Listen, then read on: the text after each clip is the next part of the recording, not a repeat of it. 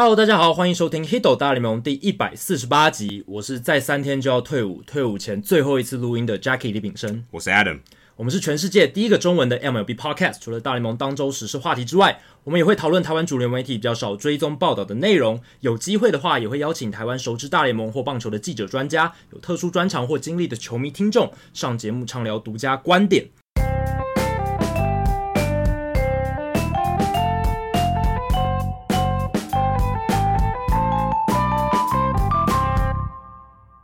好，这个礼拜的话没有意外啦，我们当然要来，也没有别的话题，对，也没有别的话题，烧了一整个礼拜，而且从礼拜一开始一路烧到礼拜四，算是烧到一个礼拜四、礼拜五烧到一个高峰，那就是太空人的作弊事件。这个礼拜，因为大联盟的官方呃主席 Rob Manfred 他发出了这个声明，一个九页的报告，详列了他在思考太空人作弊这件事情，还有就是他们调查报告出来以及。他做出惩处的细节，还有他背后的思维，其实也就是大家俗称的官方认定已经有作弊了，已经不是传闻了，或是呃可能网友收集的证据，对，是官方认定你就是有做这件事情。对。他们就是组成了一个调查小组 （Department of Investigation），然后去调查这件事，然后调查结果报告出来。而且 Rob Manfred 是一个亲笔有签名的这个信，一个声明，甚至那个那整篇声明也是他感觉是用他自己的口吻在在是，我觉得他是蛮口语的一篇报告。对，相较于什么法律文件，你会觉得说他这一篇写的算是哎，一般普罗大众都可以直接看得懂。对你。应该不能算是判决书，不像判决书。对对对对对，对，像说，哎，呃，相亲啊，我跟大家报告一下。对，你如果看过像那种劳资协议或者那种很法律文件的东西，你就会觉得用词上，他这篇真的是平易近人。那最后他们的惩处是什么？包括太空人他会失去接接下来两次选秀的第一轮选秀签，还有第二轮选秀签，以及呃主要的总总教练、总管 AJ Hinch 还有 Jeff Luhnow 各禁赛一年。然后球队太空人要缴罚金五百万美金，然后这个是大联盟规章里面所能罚的最高的罚金上限，所以代表是最重的罚金，就已经砍到没有办法砍了啦。对，就是诶应该这样讲，已已经没有罚到不能再罚了。对，除非说啊，连续十年的选秀权我都给你拔掉，这又太不合理了，又太不合理。对，那这些惩处出来之后，大家第一波讨论是罚的够不够重？Adam 你自己觉得嘞？我觉得很重诶，因为其实他虽然是禁赛一年。嗯但禁赛一年讲是讲一年，根本就终，其实就是终身禁赛。因为虽然他们还可以在棒球界工作，可是没有人敢用他们，因为这个名声已经 被官方认证嘛。说，哎、欸，你今天有可能作弊哦，有点污点。我现在已经证明你作弊了，你你可能以后要找工作也真的很难，你信用上就会有一些影响。就像可能那个 Chris Correa 之前太空人去偷红雀的那个这个资料。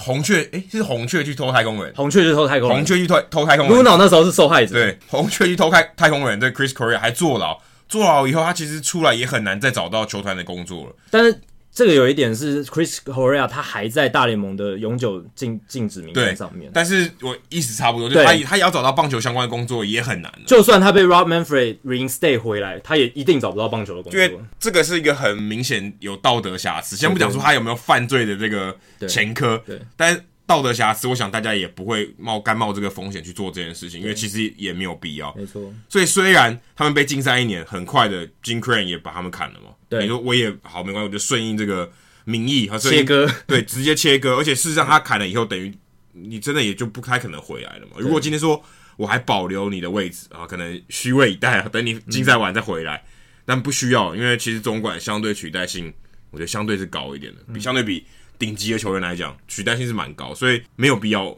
留他们的位置，把它砍掉。我觉得相当于也是终身禁赛，我觉得很重的。我觉得尤其对于 Hinch 跟 Luhnow 来讲，是很重很重的罚。对，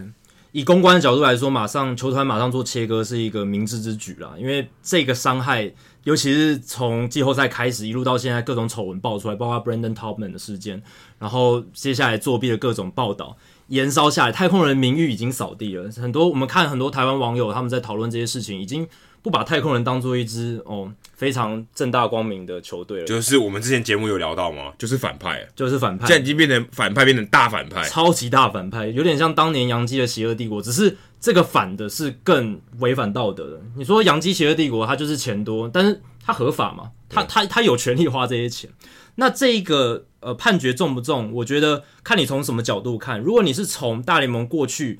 有各种先例这种财阀的历史来看的话，其实是很重的。因为 Rob Manfred 他是跳脱了先例，他是设立了一个新的罚的一个方式，因为过去从来没有那么重的罚。对，对，而且之前红袜队用 Apple Watch 偷的那一次，还有洋基队用摄影机的，对，也没有罚成这样啊，也至少总教练跟那个总管都没事嘛，对，有罚钱，对，但没至少没有这么大，还有人丢掉工作，对。然后像勇士队那一次，就是 John Coppolella 终身禁赛是蛮重的，他们那时候有损失一些选秀签，可是也没有罚金到五百万美金这样子的一个程度。所以如果你从先例的角度来看，Rob Manfred 是设立了一个新的杀鸡儆猴的标准，他就是很明显就是说，好，你如果以后有人在作弊，你可能就是会面对到这么重的刑罚。可是从另一个角度来讲的话，诶，好像真的受到最重罚则的只有总管、总教练。诶，执行面上球员，诶，还有老板 Jim Crane 反而全身而退，诶，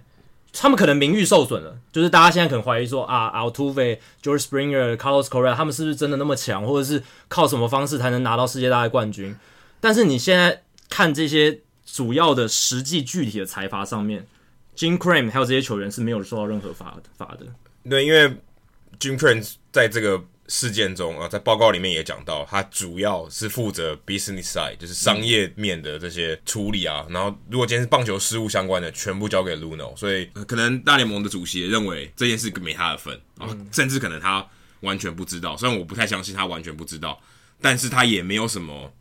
可以插手干预的这个机会，或是呃做出做出不同的裁罚，可能在。还没有公布这些事情的时候就把它砍掉了，试一下就把它砍了。然后我不告诉大家发生什么事，但我觉得你道德上有瑕疵，我就把你砍了，这也是可以做得到的。但 Jim Crane 没有做嘛，因为很明显是到了这个判决书出来，他才把它砍了。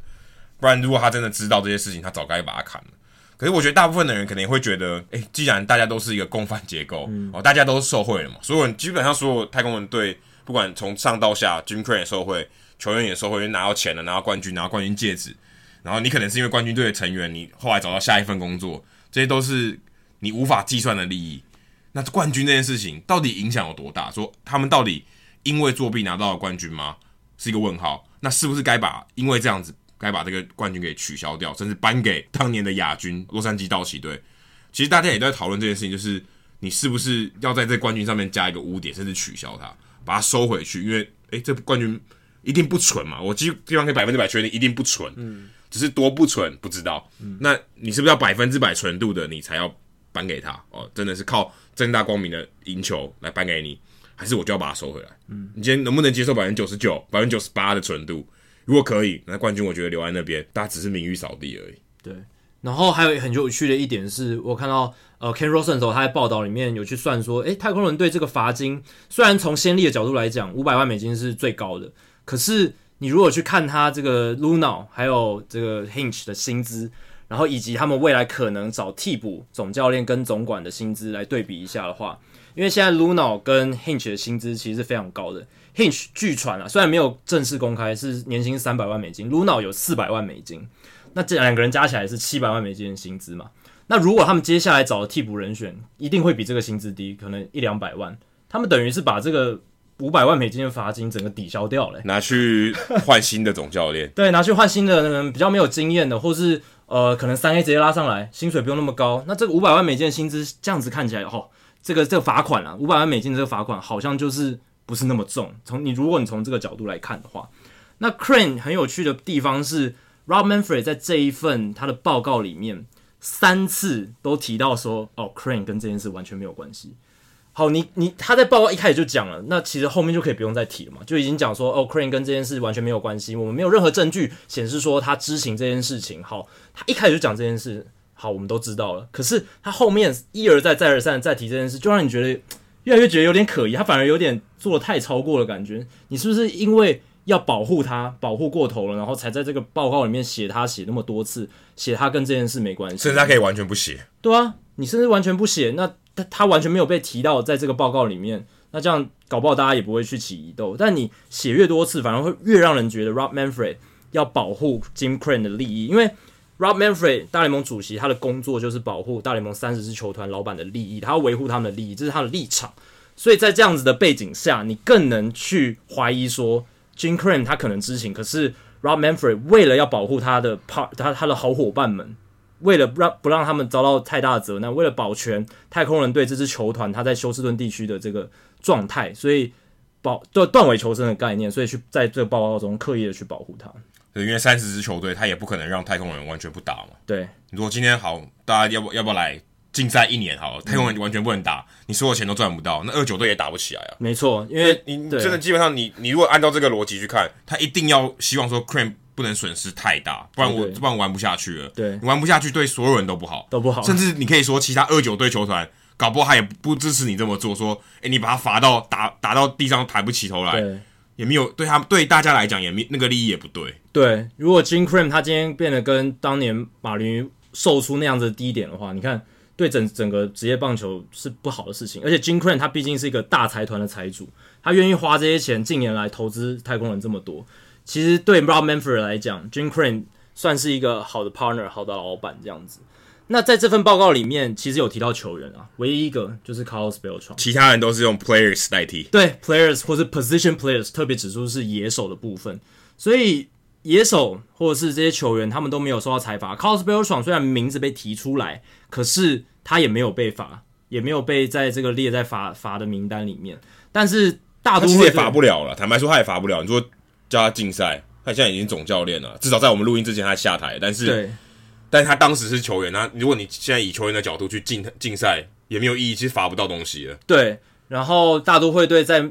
这个报告出来的两三天之后，就宣布说他们。跟 Carlos Beltran mutually part ways，呃协议分手。对，就是我们两个人都同意，好，我们应该要分开。但其实你如果仔细看的话，这件事情明显就是大都会不想要再跟 Carlos Beltran 有任何瓜葛。那 Carlos Beltran 其实他自己是非常想待在纽约，这是大家都知道的事情，因为他小孩甚至也还还想，他说还想要回到棒球界啊。对，因为他小孩已经在纽约扎根了，然后他去年在诶二零一八年在洋基队工作，他也做的蛮开心的。所以他其实是很想待在纽约，但是碍于这件事情，他就没办法继续待在这个球团里面。在这个报告里面，还有另一个人物是 Alex Cora，那因为他还有涉及二零一八年红袜作弊的事情。啊，就上一集我们有聊到，对，上一集有聊到，所以 Rob Manfred 在报告里面是写说 Alex Cora 的这一个法则或者他后续的处置，他会再有另一份的报告、另一份的调查，再来统整他所有的犯行。那有外界的专家就预估说。Alex Cora 这一次的涉案程度如此之高，而且他在这一份报告里面，其实 Rob Manfred 一再强调，就是他算是首脑之一，Mastermind。对，因为 Carlos Beltran 提到一次，名字出现一次，Cora 出现十一次，超多次，所以 Cora 外界专家就预估可能会受到中，真的是进入那个 ineligible list，permanent ineligible list，就是永久的。禁制名单里面跟 Pete Rose 一样，他可能连球场都进不去，我不晓得。对，有可能哦，因为禁制名单就是你跟棒球界任何相关的事情，你都不能参与。对，小联盟你也不行。对，所以是很比这个更严重，远远比禁赛一年更严重的一个裁罚。那这个对大联盟来讲，其实你看这一个礼拜，我们就少了三个总教练，还有一个，对，而且这三个是还蛮强的队伍哦。对。而且蛮强的，三个总教练都是名声非常好，在业界名声很好，而且这几年获得非常多成功的，不管是在助理教练的角色，或是当上总教练的角色。而且很可惜的是，你看 Alex Cora 跟 Carlos Beltran，他们都是算教练界的新星，非常的受到大家的瞩目跟期待。而且他们都是 minority，都是少数族群，都是波多黎各的。对，所以你看，你一瞬间就少了，诶，大联盟三分之一的 minority 教练。就就走了，这这两个总教练，因为大联盟现在应该是有六个呃少数族族裔的总教练，那就一下就少了两个。其实这对大联盟整体的业界来说，也是一个蛮大的伤害。对，而且对于 Carlos Beltran 本人，我觉得他的梦还没开始开始。就已经就已经消失了，就好像刚睡就醒了这样。他连第一场一场比赛都还没有开始执教，哎，对，在就我印象中，应该是史上头一遭吧。对，而且对，因为这个真的很难很难在季球季快要开打前下台，哎，对啊，这很这个就算以常理来讲也不常见吧。因为你在前两个月才重大宣布这个决定，哦，大张旗鼓的迎接这个新的总教练来。怎么可能说？一般情况下很难说两个月之后马上就把他炒掉。对，甚至你说连那化学效应都还没有开始出来，就是他跟球员都还没有相处。说今天跟球员打架，对哦，不行不行，然后你要走了。对我我没办法接受这种文化，也没有，他根本还严格来讲，他根本还没开始带队。对啊，很多球员他可能连见都还没见到。对，而且这两个总教练或者说这三个总教练都是以很会跟球员打交道、沟通能力非常好而出名的，但没想到却因为这样子的一个行为。作弊的行为，或是被影射作弊而遭到球团的开除，甚至受到裁罚。其实某种程度来讲，他们罪有应得，对。但是另一种程度来讲，对球界是一个很大的损失，也是让球迷少了很多未来期待性的一个悲剧了。先不说他们到底干净不干净，但是他们绝对是有能力去当总教练，这是毋庸置疑的。所以你让一个相对有能力的人，然后离开这个他可以贡献的环境。其实对所有人来讲都是一个损失。对，那接下来细看一下 Rob Manfred 这个报告，他里面有提到说他为什么不罚球员的理由了。那其实我觉得有一部分这个不罚球员的理由，我觉得是写的蛮 OK 的，因为他写到说，诶，现在有很多当初犯案的球员都已经到其他队了，啊，你罚是在罚其他球队嘛，对不对？那球有点衰，对，有点衰啊啊！我当初我根本不知道我买这个球员来的时候他有作弊，对不对？那你现在跟我讲说他要被禁赛，或者是要被怎么样？那这样对。那一支球队来说是一个很不公平的事情。哎、欸，可是说真的，如果是这样，吃禁药也是一样嘛。哎、欸，对。如果今天我是 FA，对不对？对。我跟这个新的球队签约，哎、欸，结果被禁赛八十场啊，那你自己你自己没有自行吸收。对啊。但是的确这件事情，因为它不是像药检一样，有就是有，没有就是没有。因为球员涉案的程度多少，而且他也不会没办法用科学方法去证明你有。药检就是科学方法证明你你有吃，你没有过。可这个没办法，我不可能问你，哎、欸，你之前有没有作弊？对，我我会不会有风险？没有没有这种过程嘛，所以他的确是有点尴尬，不可能罚在其他队的球员，这感觉是蛮怪的。而且刚刚 Adam 提到一个重点，是你涉案程度多少，每个球员要罚则是怎么样？你敲都是这种敲一百下，敲跟敲七十下，对，你敲了多少？你还是你是去看荧幕的那个人？对，还还是你是指引球员，呃，指引其他球员，指指引打者说，或者是你根本没做，你只有听，对，你只有听，那你算吗？也算吗？那要罚多少？有听的要罚多少？有打垃圾桶的要罚多少？这基本上是真的很难去做一个客观、公平、让大家信服的一个裁罚。再来一点是，其实这个调查报告之所以会有这么多球员愿意有，在这个报告里面是提到有六十八个人受到访问，而且有二二十三个人是球员，对，所以代表还有一大堆是对职员了。对，有很多是对职员。那会有这么多人愿意 speak up，愿意透露讯息，主要就是大联盟在调查的时候，他就跟他们保证说：“我不会罚你们。”这个是有报道里面有写到的。所以在这样的情况下，所有球员都变成了污点证人，呃，可以这么说，对，都变成一种污点证人的概念。那在这样的情况下，大联盟当然也不能违反他们承诺，说：“诶，你当初我我当初跟你立好这个约定，我现在要呃违反，因为你们做的事情太夸张了，所以我要罚你。”不可能，因为他们当初就是说好这个协议。还有再来一点是，如果 Rob Manfred 要罚球员的话，会激怒球员工会。那球员工会，大联盟的球员工会，虽然这几年相对来讲不像十几二十年前这么强势，但其实他们的力量还是很大的。Rob Manfred 不想要再冒这个风险，尤其是接下来下一张劳资协议紧锣密鼓在谈的嘛。那如果跟球员工会的裂痕，因为这一次罚，如果他们要罚球员，造成更大的裂痕的话，其实对 Rob Rob Manfred 来讲是一个很棘手，他不想。不想要在这个时刻处理的问题，而且说真的，要罚，我觉得唯一我会觉得还公平的罚，就以公平的角度来罚，就是罚全队，全队都不得再出赛。问题是这不行，刚刚我们有提到，没错，你不可能让他一年都不打球嘛，这没有办法，你你罚全队，这个联盟就某种程度上玩不太下去。对，但你这样做没错，所有人都罚，大家一起罚，一大大家生命共同体一起罚，可是也不行这样做，对。吧？你感觉像大部分的球迷是希望说，这些球员全部都不能再打。问题是这就做不到，对，以联盟的角度来讲，根本就做不到。没错，那 Manfred 还在报告里面提到另一个理由是，因为他当初二零一七年红袜 Apple Watch 事件之后，他有发出一个 memo 嘛，告告诉球队说，你们如果在做这件事情的话，我就会寄出更重的裁罚。但他说这个 memo 只发给总管、总教练这些管理阶层的人士，他并没有直接的发给球员工会或者发给每一个球员，所以他说这个传达的责任落在的肩上是。总教练跟总管的责任上，那很明显的，AJ Hinch 还有 Jeff Luhnow 没有正确的传达这些讯息，或是明确的告诉球员说你们不能做这些事。我觉得他根本没放在心上。对，没有放在心上，就觉得啊，这个 memo 就是看一看就好了。我们还是要做我们能让我们赢球的事情。那在这样的情况下，诶 Manfred 也把这个当做一个理由，就是说这也是我为什么只罚总管总教练而不罚球员的一个原因。对，而且其实要知道，呃，作弊这件事情不是一个单一的事件，我觉得它是一个很长的过程。没错。那这个过程中，AJ Hinch 也知道，他也不满意，然后他认为不行这样做，可是他没有有效的去喝阻这件事情。如果我觉得他真的有效的吓阻，大联盟就算知道了，哦，就假设没有这个事件没有爆出来。大联盟就算知道你有作弊的这个事情啊，投暗号的事情，我绝对要把它盖过去。你反正已经没有在做了嘛，那就不要。那这件事情后来爆出来，Mike Fiers 爆出来以后，哎，不行，我现在知道这些，然后你也没有阻止他，那你你本来你该做的事情你没有做，那就是一个很大的问题，而且是很长期的。对，你说今天发生一次，哎，你没有当下没有阻止他成没有成功阻止，那也就罢了，对不对？就就算了，当做没这回事。就像松焦有什么之类的，你看到他涂，哎，他下次没涂了，那那也就罢了。对，问题是很长期，你你你你能阻止的机会非常非常多，然后你选择不阻止，对，就是你阻止了没有效果，然后你没有再去试，你的火没有扑灭，那责任烂在你头上。对，刚刚 Adam 提到你有阻止，可是火没有扑灭这件事，就让我想到报告里面有提到一个很算是有点好笑的一个点，就是他说 AJ Hinch 他有尝试去阻止球员作弊这件事情，他的方式是，诶，到球员休息的那个 tunnel 里面打坏那个 monitor 两个荧幕，打坏了两个荧幕，那就觉得这种事情真的可能发生吗？总教练会突然到那个那个隧道里面？然后把那些摆在那个球员休息区旁边的，他们设好的要用来作弊的这些电脑荧幕、传画面的荧幕打烂，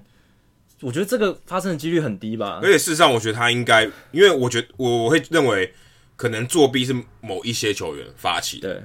不见得全队都知道，对，有可能就是一个很小的群呃一个 group 一个团体作弊，可是 AJ Hinch 知道了嘛，他应该可以公开的在球队里面跟大家讲说，啊、不要再做这件事情了，这应该有帮助，我觉得应该多少会有帮助。我觉得他应该没有做这件事情，报告里面没有提到。对，对他，因为他只有说他有去阻止，他尝试去阻止，但是他很失望，他没有办法有效的去阻止这件事情。对，但是我觉得这个没有到那么难吧？啊。如果你今天是一个球队的这个教练，你应该可以在公开的情况下跟大家说这件事情我们不支持，拜托不要再做了。你们有人要做也不行，我我以我总教练的身份来跟大家劝说不要再做了。而且他报告里面提到这件事情，就是 AJ Hinch 试图去阻止，然后打坏电电脑荧幕这件事情，也让我想到，就是说，那 AJ Hinch 跟 Alex Cora 他们之间的关系到底是怎么样？这沟通会不会有问题啊？对，沟通会有问题，因为 Alex Cora 是主脑嘛，而且他算是主导这一切的重要的一个助理教练，而且是除了球员，因为球员是主，也算是主导成成分。那除了球员之外，唯一一个非球员的主导分子就是 Alex Cora。那 Alex Cora 在过去的报道里面，他们都说。他跟 AJ Hinch 的关系很好，这也是他们能够在二零一七年，诶，这样左右手的一个关系，然后带领太空人打进世界大赛，拿在拿下冠军的一个关键。那如果 AJ Hinch 在报告里面是想要阻止这件事，但是 Cora 又是主脑的话，他们关系不会很尴尬吗？所以我觉得 AJ Hinch 在这份报告，至少在这个里面我，我我不对他的说法我不买单。对。他可能只是 Rob Manfred 想要就是去平息一下众怒，或者是压低他这个犯行的严重程度，让他的这个惩罚看起来相对比较合理一点。对，因为你一定可以阻止的。如果你真的真心觉得这件事情是不对的，你要阻止，而且这呃也会伤伤害你长期的利益嘛。你可能当下你破解后你获得利益，可是长期来看，这对这件事情对你不好，因为长你有可能有一天会变康嘛。对，变康你的你的整个职业生涯都不见了，你整个职业生涯就。就因为亚康这件事情，就像现在此时此刻一样，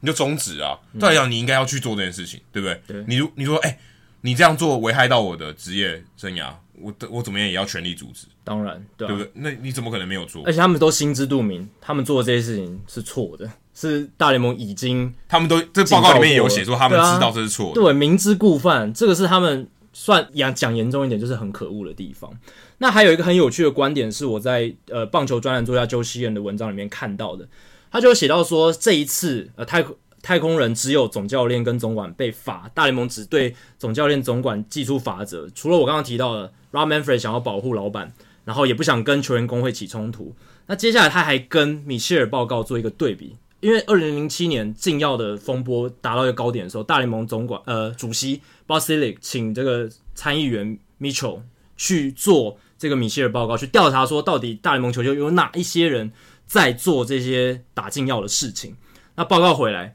里面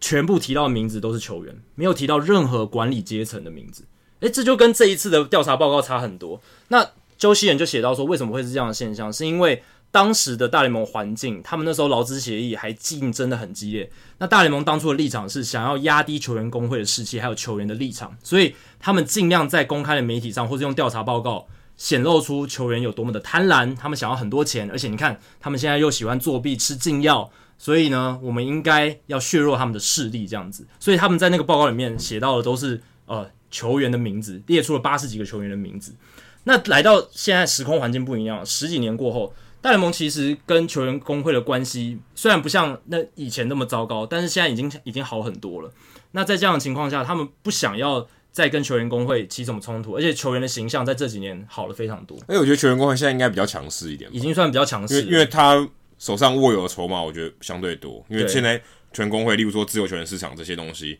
感觉二零二一年就是要反扑了嘛。对，所以 现在示好一下。对，所以 Rob Manfred 也不想要在这个节骨眼去激怒他们，然后也也就要继续保护老板。所以他这个报告里面主要提到的名字就是总管，还有总教练。还有教练的这这些人，所有提到的这个死亡笔记本里面，所有人都工现在都丢掉工作了。对，所以我觉得可能现在现在是现在是有工作的。对啊，当年米歇尔报告提到的所有的球员，现在其实都被打，就是被很多球迷打上一个星号，所以都已经被污名化的感觉。所以这个对比我觉得蛮有趣的，就是在不同的时空立场，大联盟他们想要维护自己利益的这个方式都不太一样。而且说到不同的时空立场，我最近也看到一篇报道，我个人觉得蛮有趣的。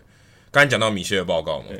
那个是一个算是私底下进行的一个报告，调查这个内容啊，都是哎、嗯欸，我可能是业界的人士啊，然后来约谈啊这些的，哎、欸，可是这一次的这个错币事件，大家有注意到吗？大部分的证据是网友提供的、欸，嗯，我们一开始提到 John Boy，对，如果他没有把那个 Danny 罚款那个影片 PO 出来，搞不好事情还没那么大，嗯，然后后面那个过几天，一大堆人收集证据要给他，哎、欸、说。可能会有怎么样，怎么样，怎么样，所以才会有后面像最近这几天，这 Jose Altuve 的一些事件啊，什么都是网络爆出来的。以前很少这种情况，以前可能是业界的人士自己爆出来，哦，可能透过记者什么的。现在不是，现在是网络上直接爆，你可以说是假消息也可以，或者是靠网友的力量去把这件事情弄得很大，然后大联盟再来处理，然后或者是大联盟在邀请呃在找这个调查小组的来做。可是有很多东西其实是。网友已经可以收集得到了。对，这就是自媒体时代的来临，还有社群媒体力量的一个展现了。因为至少在太空人偷暗号这件事情，John Boy 扮演一个非常重要的力量，在于散布，还有把这个消息变得大家更知道，而且用超级有力的证据让大家了解说太空人是怎么样做作弊这件事情。那这是因为有社群媒体的力量，至少是在这五到十年内才有可能发生的事情。然后。就像 Adam 讲了，在以前这种情况通常都是透过记者，呃，有消息来源去爆料这样子，而且通常都是透过报纸啊或者电视新闻来做传播，不会像现在发爆发的事情那么快。这是一个好处，可反过来讲也有坏处啊。因为你看，像至少在美国时间礼拜四那天，一月十六号，爆出了至少三个重要的假消息，而且大家一开始都是相信，都是采信的。包括像是什么，Jose Altuve 带那个蜂蜜蜂鸣器这件事情，这是没有被证实的，而且你很难去看说到底他到底有没有做这件事情。他唯一的这个证据，我觉得相对可以说服人的，就是他打出再见全垒打以后，他要求队友不要把他衣服撕开，不要把他衣服撕开。但这个我觉得很薄弱，对，没有衣服感觉不要撕开有很多可能嘛，就是里面有装东西，或是我就不想把衣服撕坏嘛，你很难知道真正的原因。那你说看起来有一个小的点，然后就是说是蜂鸣器，我觉得这个捕风捉影有点太严重。对，还有另一个捕风捉影是 Josh Reddick，他赛后访问的时候，诶，胸前好像有一个纸片，然后贴着什么东西的感觉，然后大家也就说啊，那个就是什么蜂鸣器贴在身上。那如果 Jose Altuve 都知道不应该把上衣撕掉的话，那为什么那一场比赛后来，诶 Josh Reddick 还脱掉上衣接受访问？这个、没有，那我就算有，我觉得那个也是他为了要收音吧。对，有可能是为了收音。结果后来，Josh Reddick 他老婆就突然出来说：“你们这些智，那个是那时候赛后庆祝的彩纸片，哦、就是庆祝的彩虹纸片。然后不小心，因为那时候身上都汗嘛，所以粘在身上，所以跟什么气蜂鸣器完全没有任何关系。所以已经到了一种大家有点偏执狂的地步。除了蜂鸣器以外，还有就是 Carlos Beltran 的呃，号称号 Carlos Beltran 侄女的一个 Twitter 账号。”呃，发发了蜂鸣器的这个消息，还有就是因为他之前在 Carlos Beltran 在上任之前，就是在变成大都会总教练，还有在卸任之前，他都提早一天发布这个消息，所以让大家觉得，哎、欸，好像这个账号可以信，根本就是大都会员工吧？对，应该大都会员工，或是呃 Gary Sheffield 他儿子发推特说，有可能很有可能是呃太空人的知情的球员的一个分身账号。然后再放话放一些消息，可是，在这些风波之后，那个账号也都就是变隐私了，就是没有公开了。所以很明显，他们也是就只是制造一个网络的话题之后，发现事情闹大了，然后赶快躲起来。还有 Mike Trout 打生长激素，对，是这个这个很快就被扑灭了。对，Scott Brosius 他的儿子吧，Mike Brosius 他在推特上发了这个也是捕风捉影的一个东西，然后就说哦，Mike Trout 他用什么伤病为理由，然后打打这个东西。但其实这一些所有的传闻，大联盟马上就立即发出声明说没有这些事情。他们在调查报告里面问球员，球员完全就是。任何消息透露者都说球员身上没有带任何的这个电穿戴式的电子产品，然后 Boras 当然 Jose Altuve 他的经纪人也发出声明说，这个完全是无稽之谈，无稽之谈。对，而且我觉得蜂鸣器这件事情真的不太可能发生，因为你想，他如果滑嘞，他如果别在身上，在衣服里面滑嘞，如果衣服破掉，他一位移什么的，你很容易被康诶，很容易被康啊，这太容易了，这个没有。没有这个必要去做这件事情吧？应该可以有更高科技的做法吧。对，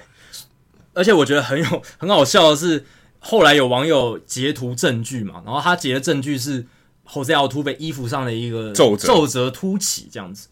但是这个就很荒谬，因为那个凸起其实就是看起来并不是那么不自然，就是你正常穿球员的那种 jersey 罩衫，你穿上去如果不是超紧身的，一定而且现在球员都不喜欢穿太紧身。他们一定是会有皱褶，而且还跑步会有风，会有各式各样的因素造成皱褶，所以这很正常。所以后来很多网友觉得是太荒谬了，就是你怎么可能拿这个当证据？他们也弄出自己的版本，然后去嘲讽这个事情。比如说，哦、有人贴了一张贝比鲁斯在挥全垒打前的一张照片，然后他就看到他，他就把那个他右肩上的一个皱褶圈起来，说：“我找到贝贝比鲁斯他作弊，然后去打出七百支全垒打的证据了。”之类的，这是类似嘲讽的东西，我觉得蛮好笑的。而且蜂鸣器这件事情，相对起来，我觉得还是比打垃圾桶高明的。打垃圾桶这件事情，刚刚我们有提到说网友收集证据嘛？哇，这个制造声音的这个手法也太粗糙了吧？超粗糙的啊，你你就是粗糙到网友都可以看电视画面，就比赛画面嘛，就可以调查了。那也太粗糙了吧？对，你你刚才说什么米歇尔报告，你要去打针，你也你怎么你你从何而来，对不对？对你拿到什么证据？网友根本拿不到这些证据，你这些东西，你只要看电视画面转播画面，你都可以拿到证据。你真的觉得这个打这种这件事情实在太粗糙了？对，而且真的有用吗？球员自己在报告里面也说，就后来觉得没用，很对，令人觉得很分心。在二零一七年之后，二零一七年他们是例行赛跟季后赛都有作弊，而且是用这种打乐这种方式。但是二零一八年报告里面有提到，他们有些球员就觉得说，这应该不是说有些球员，大部分球员都觉得。哎，这个东西其实没有什么用。这种哦，你先跟我讲这个答案号，其实对我来讲帮助不大，甚至是个分心的东西。因为我要去听，要听。如果我本来我如果在没有这个情况下，我都可以有一个自己的一个脑脑部的演算法吧，对不对？我可以判断说，哎，我以以我过往的经验，或者我跟这个对手交手的经验，我的球探报告，我大概知道他接下来会投什么球，就我还要去听呢。然后听完之后，如果是一个。跟你预期不一样，一个新的资讯这样，而且是马上来，对，立即反应，因为球马上来了。这其实对球员来讲是一个很难做立即调整的事情。然后，而且除了打乐这种，他们还有一个方式是传递给把答案号打给二垒上的跑者，二垒打跑者再打回来，打给打者这样子。但那个过程其实我们之前前面几集有提到，它是一个很长很漫长的流程。你要先从 video play room，然后传到诶、休息区的教练，休息区教练再打给可能。垒包指导教练，垒包指导教练再打给二垒的跑者，然后再打给打者，这其实是一个很复杂的过程，而且应该会有一些 delay。那传到打者身上的时候，其实都慢了，我觉得。对，而且，嗯，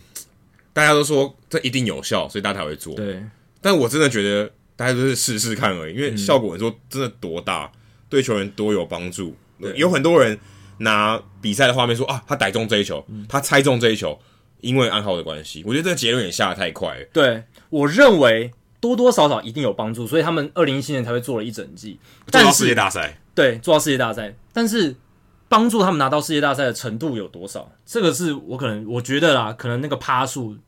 造成他们成功的趴数可能不到百分之十，甚至比百分之五更。十很多诶、欸、对，但是因为百分之一而已，但是百分之一可能就是赢过百分之九十九的。对对对，道奇队可能就是那一点点，让他们在世界大战中第七战嘛，打赢了道奇队，是有这样子的可能。但是你说太空人他们一切的成功都应该被抹消，我觉得也不尽于到如此啦。因为你如果看太空人他们的组队、他们的舰队，还有到他们后来组成一支完整球队之后，他们在交易上面的操作、他们选秀上面的操作，其实他们毕竟终究还是一支真的很强的球队，你不能以一个作弊的事情，当然这个作弊的这个程度真的是蛮让人呃感到厌恶的，是因为他们明知故犯这个东西。可是究竟对于他们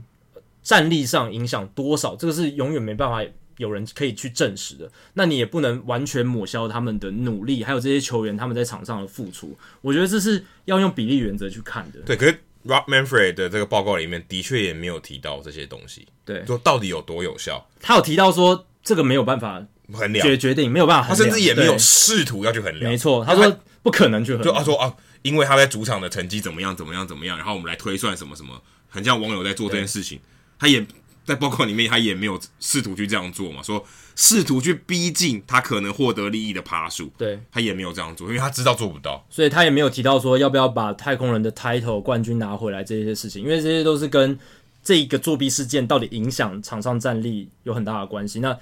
Manfred 不想处，应该不是说不想处理这件事情，是没办法处理的，所以他在报告里面也不想去处理这件事情。但他真的要处理的，我觉得是太空人这个球团，对。报告里面，然后我也因为这样，我就写了一篇文章，专门在探讨说，诶，其实我们之节目之前也有聊过，大太空人这个球团是蛮有问题的。嗯，那 Manfred 在这个报告里面其实蛮罕见的，我觉得以一个作弊案的调查报告里面去抨击球团的文化，对，是一件蛮令人觉得意外的事情。嗯，代表说，他认为这件作弊的案件，我早就会认为会发生，就是你们这球团就有问题啊，你们太想要赢了吗？这个球团有很大的问题，Taubman 的事情，Osuna 的事情，然后这两个是有关联的。那你太多这种房间的留言说，你们这个球团就是为了赢不择手段。对，我要趁这个报告，这个灭灭你们的这个气焰，说你们不要再这样做了。这个球团这样是会影响整个球界的。对，而且他们的棒球，他他提到这个 insular culture，就是太空人这个球团的文化是非常封闭，然后他们就是。呃，跟其他球队的做法、行事作风都不一样，所以这几年我们来看到很多球队，或是甚至球员，像 Trevor Bauer 都公开表达他们对太空人的厌恶，他们就觉得说，哦，他们做事的方式都跟别人不一样啊，而且做的方式很秘密，好像在偷偷做什么坏事，或者是他们为了赢球真的不择手段，然后做了一些比较不道德的事情。这些事情其实，在两三这两三年我们。节目上也有提到，然后也有在讨论这些东西，只是在报告里面这样提出来，真的是诶蛮让人呃眼睛为之一亮的。那太空人就你罚就罚，批评人家文化干嘛？对，然后而且有一些记者也提到说，太空人他们这几年其实他们对于记者的采访的权限也蛮蛮有所保留的，有时候他们是不允许记者去采访教练的，所以这跟其他球队的做法也不太一样。像 ESPN 资深记者就说，他从来没有听过。没有看过太空人这样子比较限制教练接受访问的一个情况，因为他在面对其他二十九支球团的时候，二十九支球团都相对是开放的，都觉得说，诶，你可以去问，呃，我们现在球队的状况啊，我们现在是采用什么样的一个球员养成，或是教练战术执行上有什么背后的思维，你都可以去问。但是太空人相对来讲是很保守、很保留的，不想要去多谈这些事情。罗马不是一天造成的，真的。我觉得 Manfred 其实。感觉有带带一点个人情绪在里面哦，对，在这个里面真的很用词很重，骂了太空人很多次。因为他可能会觉得说啊，我二零一七年的时候已经就讲了啊，啊，你把我当弄，因为你把我当什么？把我当空气哦。对，他他其实里面有讲说，你二零一七年我已经跟你讲过了，你还犯，那就是你们就是想要就刻意要去做这件事情了，已经也不是什么不知道不知情，对不对？对，就是明知故犯啊，这个文化就是明知故犯，还不是你这个人呢、欸？就上下交相贼，哎、欸，你说今天只有 Hinch、Cora 你做得到吗？你还有其他人啊？对，你整个文化就是这样，大家才配合你嘛。你今天做做，人家有道德，拜托不要做好不好？这件事情很丢脸哎。对，我你会害到害到我们的利益嘛？球团大家罚的时候，球团没一个好过，你那没大家都没有人阻止哎，怎么可你说 Hinch 阻止阻止不了？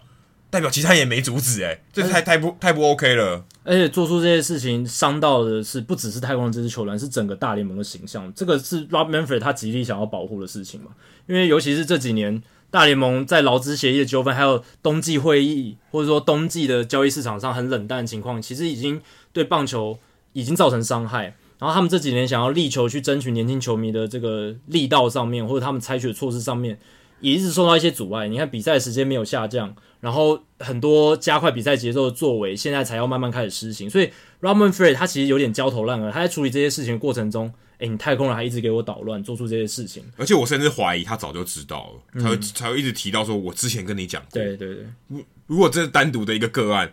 说啊，我现在才知道，说 Mike Fiers 爆料以后我才知道。嗯那我不用提以前的事情，我就说哦，我我知道这个事件了，我来处理。对，他一直提以前，代表说，哎、欸，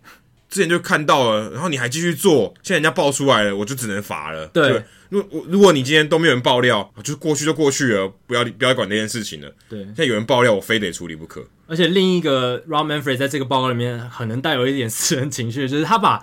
我觉得跟这些作弊事情完全不相干的 Brandon Taubman 事件也扯进来。哎、欸，对他名字里面他还特别一个小标，哎，对。Brandon Taubman，其实这件事情，Brandon Taubman，我觉得没什么太大的关系。Brandon Taubman 是完全另一个独立的事件，是他对女记者说出非常呃没有性别意识的话。那这件事情跟这个作弊到底有什么关系？我看不出来。但其实可能有，他只是说我就没有再探讨了，因为当时他也在嘛。对啊，当时他也是球队的一员嘛。对，Luno 的左右手。对。你要他完全不知情，好像也不太对。只是他说，因为他已经给他诶中这个竞赛，就是这个禁制名单的裁罚了，所以他就先不讨论他的涉案程度，因为已经罚很重了。其实好像不用特别谈哈。对，其实也不用特别谈啊，你可以或者再发另一个声明来处理 Brandon Thompson 的事情，不用把它放在这个作弊事件的讨论里面。我自己是这样觉得啦，但是这也可以点出说。Manfred 真的不喜欢太空人他们这个在这件事情爆发之前的球队文化，因为他认为这种球队文化不止滋生了作弊的这种思维，默许球员去做这种作弊的行为，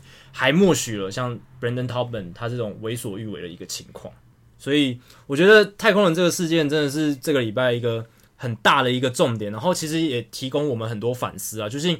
棒球这个产业这个运动，它到底扮演着什么样的角色？我们要用什么样的？多多严肃的程度去看它，因为也有人讲说，其实这些事件呢，让棒球、让大联盟在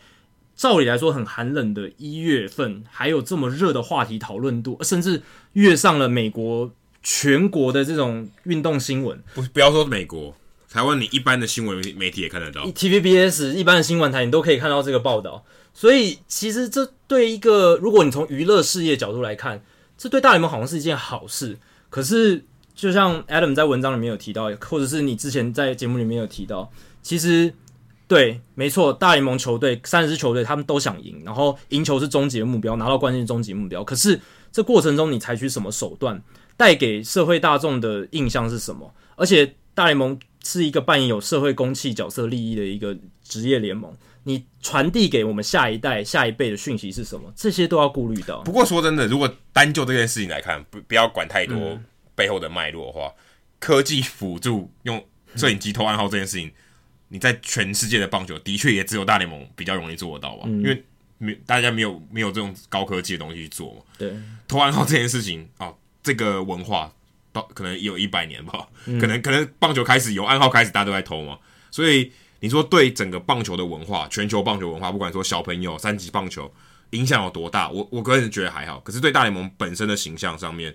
真的是冲击蛮大的，主要就是伦理，还有就是明有没有明知故犯这件事情。因为规章就写在那里，那你明明知道了不能使用电子器材去做这件事，你还是去做，而且做的这么明目张胆。然后再来就是偷暗号这件事情本来是可以做的，偷暗号本身并没有任何，没有你你可以做啊，就被、啊、被砸而已。对，但是就是 厂商是厂商解决，就是看你的偷暗号的技术嘛，对不对？对你只要不用任何辅助器材。大家在场上见真章，我能不能诶、欸、透过二垒跑者？其实某种程度上，你把它说成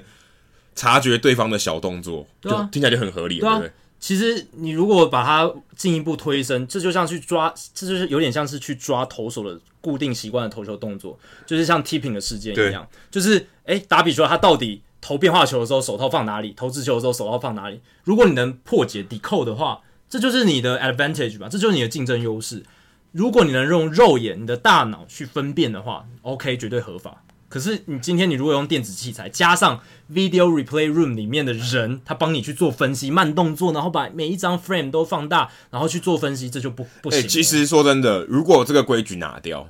让大家全部都跟太空人一样做，嗯、其实也 OK 耶、欸，大家互相破解就好了。嗯，大家就知道开始说捕手的暗号没有用了，对，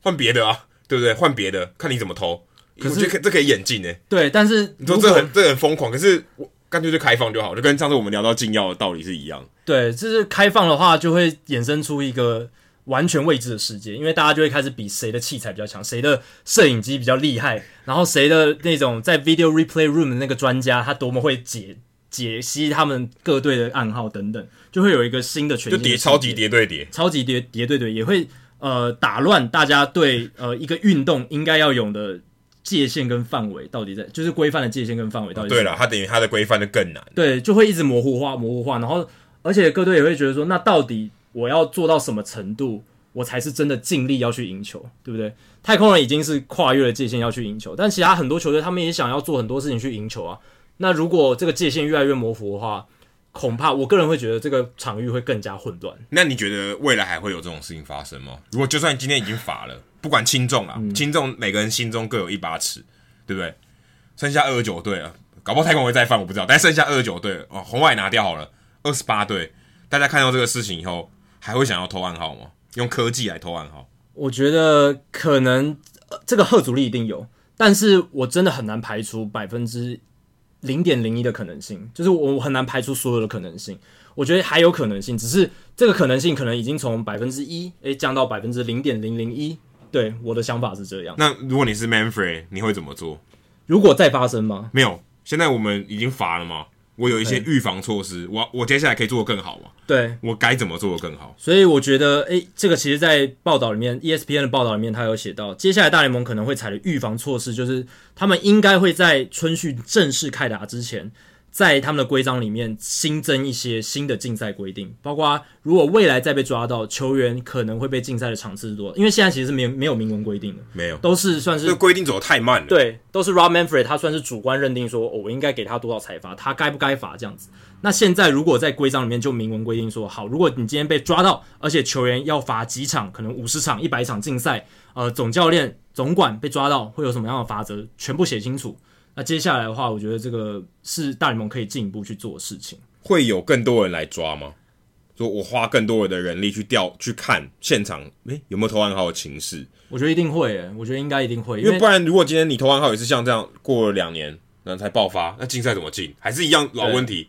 对，对球员换队了，你怎么进？对，而且其实球员自己本身是很讨厌这种偷暗号、这种用科技偷暗号的一个情况，因为像 Alex Wood 就是说，他说我宁愿。面对一个吃禁药的打者，也不愿面对一个因为投暗号已经知道我要投什么球的打者。这样对 Rivera 不公平哎。对，Mariano Rivera，我告诉你我要投卡特球，所有打者都知道他要投卡特球，打者 R A D K，我知道你要投蝴蝶球，你还打不到啊。对，但是 Alex Wood 这个退就可以看得出来，其实有一些有一部分球员是认真觉得这种科技投暗号比吃禁药还要严重。我觉得吃禁药比较严重一点呢、啊。对，吃禁药的这个。这个不公平性太高了，对，而且就是大家看事情的观点比较不一样。而且其实有一个观点，我一直都觉得太诉诸于感性了，嗯、就是说，你如果今天用不公平的方式赢得了比赛，你可能会抹灭很多人的努力。就哎，我今天这投投手被你打爆了，他可能这个职业生涯就到这里了。这是一个像 Mike Clevenger 就是采取这个论述，对，或是禁药也是一样的道理嘛。哎，说你为什么你吃禁药，我没吃嘛？Pedro Martinez 哦，当然不同意这种说法。Pedro Martinez 他还是可以把金药打者三振，但如果今天是一个干干净净的投手，然后被你一个吃金药的打者打爆了，然后我的职业生涯就到此结束，那你吃青药这个打者，你不是等于毁了他的职业生涯？对，用违呃用一个违法的方式毁了一个人，嗯，这听起来很严重啊。但是你觉得没有那么严重？但他可能、嗯、他他他他当然他的目的不是这个嘛，他是为了追求自己的成绩，对，然后副作用是毁了一个球员的职业生涯。我是觉得没有。这个太输出情感，听起来是很、嗯、觉得很严重，没错。但是我觉得好像不用，不需要用这么严重的角度去看这件事情。嗯，因为这个投手可能不是一次的机会嘛。对，当然有些投手真的只有一次，但大部分投手，我觉得不是这种情况。对，就是这个真的很难有一个明确的界限说，说哦哪里就是一个对的，或者哪里就是不对的，然后做到什么样的程度才是。呃，真的值得人家唾弃，然后做到什么样程度就还好。其实禁药跟这次科技偷暗号，我觉得都是这样的的概念，就是在道德的界限上，每一个人都有他们自己的解读跟他们的看法。然后在这样的情况下，大家一起来讨论，其实是可以把这件事情越辩越明，然后让大家知道说未来发生这件事情这些事情的时候，到底可以怎么样处置比较好。这个礼拜还有另一个讨论是 ESPN 的女性的评论员 Jessica Mendoza，她在节目中提到说，他认为 Mike Fiers 主动跟记者公开提出这，就是算是 whistleblower 告密这公开的讲爆料，爆料，对，不是太好的行为。他应该是私底下去跟球队、跟联盟说这件事情，然后让联盟展开调查，不用闹上这个新闻版面，然后可能也就不会有网友的这个收集资料的事情了。对，就不会有这样的事情。Jessica Mendoza 这样讲。然后引起很多人的挞伐，就觉得说啊，你怎么可以这样讲啊？Mike Fiers 他是做了对的事情啊，他他是我们的英雄啊，要是没有他的话，太空人的这种丑事可能还逍遥法外，对，逍遥法外就永远不会爆出来。对，这个就是看你对于一个 whistleblower 这种爆料者，他又采取公开的方式，这种事情的利跟弊到底在哪里？那利当然是我们看到了，就是这件事情调查的很快，然后引起轩然大波，非非常快，对，关注度非常高。但他影响到的是什么？影响到的是他跟他的 former teammates，就是他这些以前太空人队友的关系，可能就从此拒绝往来。对，他会就会觉得说，哎、欸，你是不是在，就是其他的队友，他可能会觉得说，Mike Fiers，你是不是在观察我什么行为？你会不会之后去爆料，对不对？或者是哦，Mike Fiers 他这种爆料的行为，也会让未来雇佣他的球队老板，哎、欸，可能会对他比较特别的谨慎。哎、欸，廖北亚，对，廖北亚，或者是甚至联合抵制不签他。哎、欸，会不会有这样？因为因为你你很难说，我球队百分之百干净诶。哎，一个有前有曾经有经历的廖北亚，对，又来到我球队，我可能会担心诶。对，所以看一件事情真的是，就是像 Jessica Mendoza 这个事情，就是他也没有预习到说他说这句话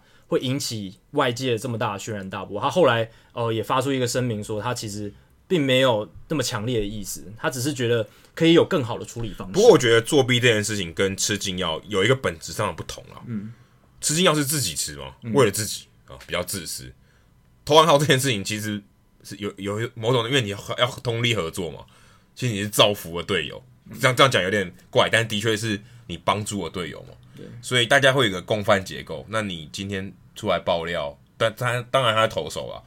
但他最后也拿到世界大赛冠军嘛，你算是有一点受贿嘛。那你在这个共犯结构底下，然后你出来廖北啊，感觉是。以球以这个团队的文化来讲，是有点难接受的。对，因为这就是为什么 Jessica Mendoza 提到这件事，因为他过去也是在这种团队文化里面长大的。对啊，那是奥运的。对，他也是在这种高度竞争性、这种高强度的运运动体系里面、团队里面成长的一个人，所以他能够体会到说，今天团队里面出现这样子的一个人的时候，对于球队的氛围，对于一支球团的伤害，是一其实是蛮大的。所以。我能够体会为什么 Jessica Mendoza 会讲这样子的话，但是呢，Jessica Mendoza 还有另一个争议是，就是我们之前讨论过了，他现在也是大都会的一个顾问，对，所以他在公开发言的时候，他的角色到底是有点怪哈，有点怪啊，他到底是站在球团的立场，还是站在诶、欸、球员的立场，还是站在评论媒体人的立场？对，对，所以这也是他这一次发言之所以引起很大争议的讨论点。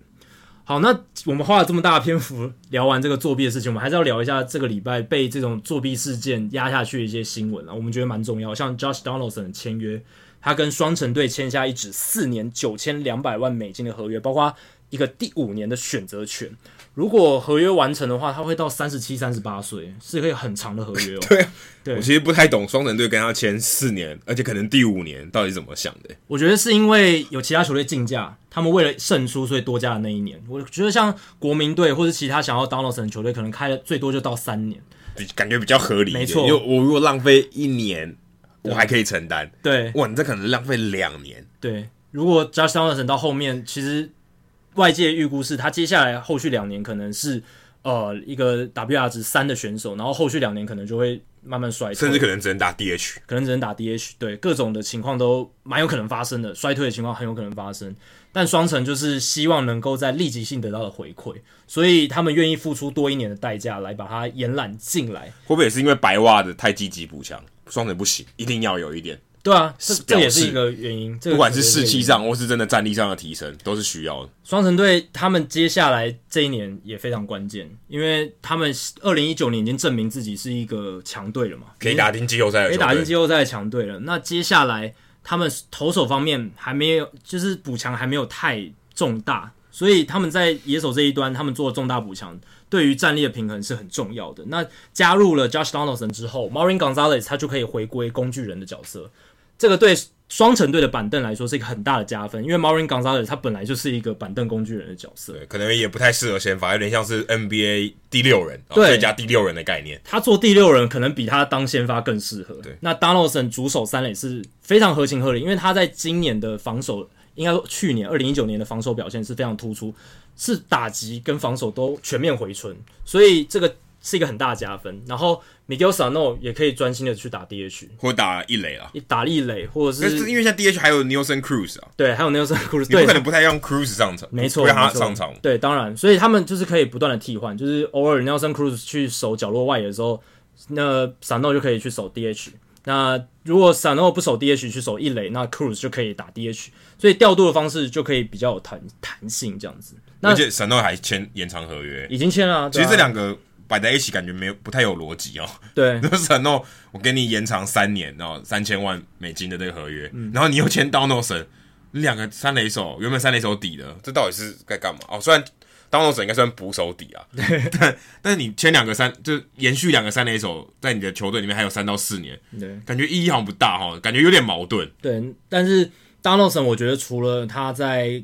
野手端，就是攻守两端的这种表现之外。他很重要的是他的领袖气质啊，他的跟 Carlos Beltran 一样，对 Carlos Beltran 一样，还有他在过去的大赛经验其实很丰富，所以这个其实是嗯，这个双城队他们着眼的一个部分啊。因为你看 Donaldson 他所到之处，基本上球队好像都会开始赢诶。你看他当年到蓝鸟之后，蓝鸟整个大发利市。去年到勇士队，勇士队也因为他的到来，诶，成长了非常多。OK，他到印第安人的时候，没有帮他们打进季后赛。对，但他其实是有了，好像有，有但是打进第一轮了。对，但当劳森那个时候也只打了一个月嘛，对，对对，所以影响其实不大。可是他去年在勇士队真的是让人觉得当劳森真的回来了，不管是生理上、心理上，还有他呃过去的身手全面的回来，所以让大家觉得说，其实他接下来这个冬天其实是可以大斩获，有个大斩获，那也确实。他也拿到了这一张四年九千两百万美金的合约，这个是双城队史上最高金额的自由球员合约，仅次于 Joe Mauer 他签的那个延长合约。总金额来讲，应该说自由球员合约是最大张，然后总合约价值来讲，因为 Joe Mauer 那个延长约是更大张。对，所以 Josh Donaldson 这一个签约真的是，虽然这个礼拜如果没有作弊事件的话，应该是最大的消息。对，可能也是我们的头条。对，结果反而被作弊压到几乎是最后面。但我最后还想提的就是巨人队，他们雇佣了大大联盟史上第一位女性教练 Alisa Nakken。呃，他他其实不是从他们从外面找进来，是 Alisa Nakken。他从二零一四年毕业之后就在巨人队担任实习生。那他过去在大学时期是一个女垒选手，那表现非常出色，是一个一垒手，打打击非常好。那她进入巨人球团的时候，开始负责很多。呃，处理进阶球探业务的一些东西，把资料打进电脑里啦，然后或者是看一些数据的东西，然后或者是协助球员的教教练的部分。那他终于诶，在今年升职到了这个大联盟教练的位置，是助理打击教练吧？对，助理教练，他名称是助理教练。那他虽然不会在比赛中在球员这个大告里面，可是他在赛前的打击练习、赛前的各种训练，他都可以穿着制服。在巨人队的球场上面，这个是一个很大的要紧。对，因为现在应该也没有吧？对，这是他大联盟史上。说现在应该也没有女性的教练，然后可以穿制服，因为可能他是 trainer，可能是防护员，对，或是可能是春训的时候的教练，可能也或是小联盟的教练。但在大联盟场上穿大联盟制服的教练，他第一个。对啊，所以这是一个很。划时代具里程碑意义的事情，能够穿着制服跟大联盟球员在做场上练习，而且他会打 batting practice，他丢丢 batting practice 给球员，他会打 fungo，就是跟球员做这些打击上的练习。那这个事情其实是一个很重重要，只是也是被作弊事件压下来。那 Gabe Kapler 他对于 Alisa 是赞不绝口，然后接下来巨人队这一年，他们的教练团在 Gabe Kapler 领军底下，其实整个教练团体系是换的嘛，然后。他们加入了很多非传统职业棒球体系出身的教练，非常非常多，而且都很年轻。那这也凸显出巨人队球团他们整个大刀阔斧改革他们球团的一个状况。而且，其实这对大联盟少数任用少少数族群的这一个状况，其实是一件很大的加分。女性算少数族群吗？不算了。在在棒球界里面算是，哦、对，在棒球界里面算是算是比较弱势的性别，非常弱势。但是既然阿丽莎加入之后，接下来大家也会看说，哎、欸，第一位女性的主审裁判什么时候出现？对，第一位女性的总管该出现了吧？之类的、欸，这个等比较久，这个等很久了。之前吴佩琴，吴佩琴就已经蛮有机会，可惜可惜比较可惜，最后又没有。然后，哎、欸，之前。红袜队的时候，红袜队在找新总管的时候，哦，对，也有。之前他们在呃，他们体系里面有一位女性的非常高阶的主管，其实本来也有机会，但是后来他们选择的是 Chaim Bloom。但总之，阿丽莎这件事情真的是让大家为之振奋，就是未来女性在职业棒坛会越来越多崭露头角的机会。等待第一位女性的大联盟球员，对，这个可能是希望我在我活着的时候看得到。对，这个目标可能是我们要放在我们有生之年能不能看到了。我们接下来十年，我觉得可能看到裁判。裁判也现在有在爬的，对，有在小联盟在爬的，所以我觉得我们会看到这个。然后总管，我觉得也有机会。总管应该是最有机会的，对，总管最有机会。所以我们已经从 Jessica Mendoza 担任球评，然后之前洛基队有一个担任 Play by Play 的播报员，虽然他只是代班，对，但是他也做到了 Play by Play 的这个播报员。然后接下来已经有教练了，所以我觉得这个进程是有在不断的推展。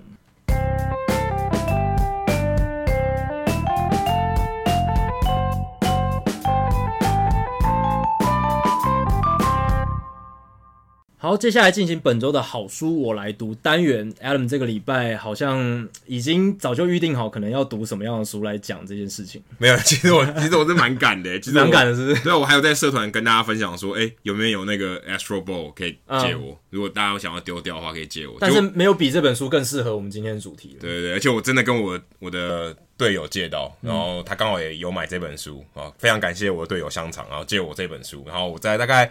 五个小时左右就看完了。我看那个序推荐序里面啊，真公说这本书很好看，两我两天就看完，嗯、就没有我五个小时就看完了。当然也可能是因为最近看书的习惯比较密集，然后所以诶、欸，我现在阅读速度更快了一点，而且是中文的嘛，所以我看的是中文版的。所以中文书名是《第二波魔球革命》。对，《第二波魔球革命》嗯。然后我看的也算蛮快的。不过 Astro Ball 还有一个副标，我觉得这个副标一定要大家来提一下。这是副标 Astro Ball 是主的书的标题嘛。副标是 The New Way to Win It All，就是用新的方式去赢球、赢得冠军这样子。那新的方式现在大家看起来有点讽，有点讽刺，超级讽刺。但对对啦，的确新的它是一个单数词，它没有 New Ways。嗯，但大家可能知道有，其实世上有很多方法嘛。那可能这个太古达人是一个其中一个方法，但的确也是在存在这个历史当中。这本书是运动画刊的专栏作家 Ben Ryder 去写的，嗯、那他也是一个蛮知名的专栏作家。他其实他的他的作品蛮多的，你在运动画刊网站或是在杂志上面都看得到。那这本书其实跟上一次我们聊到的 Homegrown 其实有一点类似，因为他讲的就是一支球队，一支球队，然后他们最后拿到冠军。那从他当然是他那一冠军的球技，跟他之前的球技，他做了哪些事？这个脉络其实是蛮类似的。那他们的叙述的方式其实也差不多，主要都是用人物来讲嘛，就是用人物来带这个情节。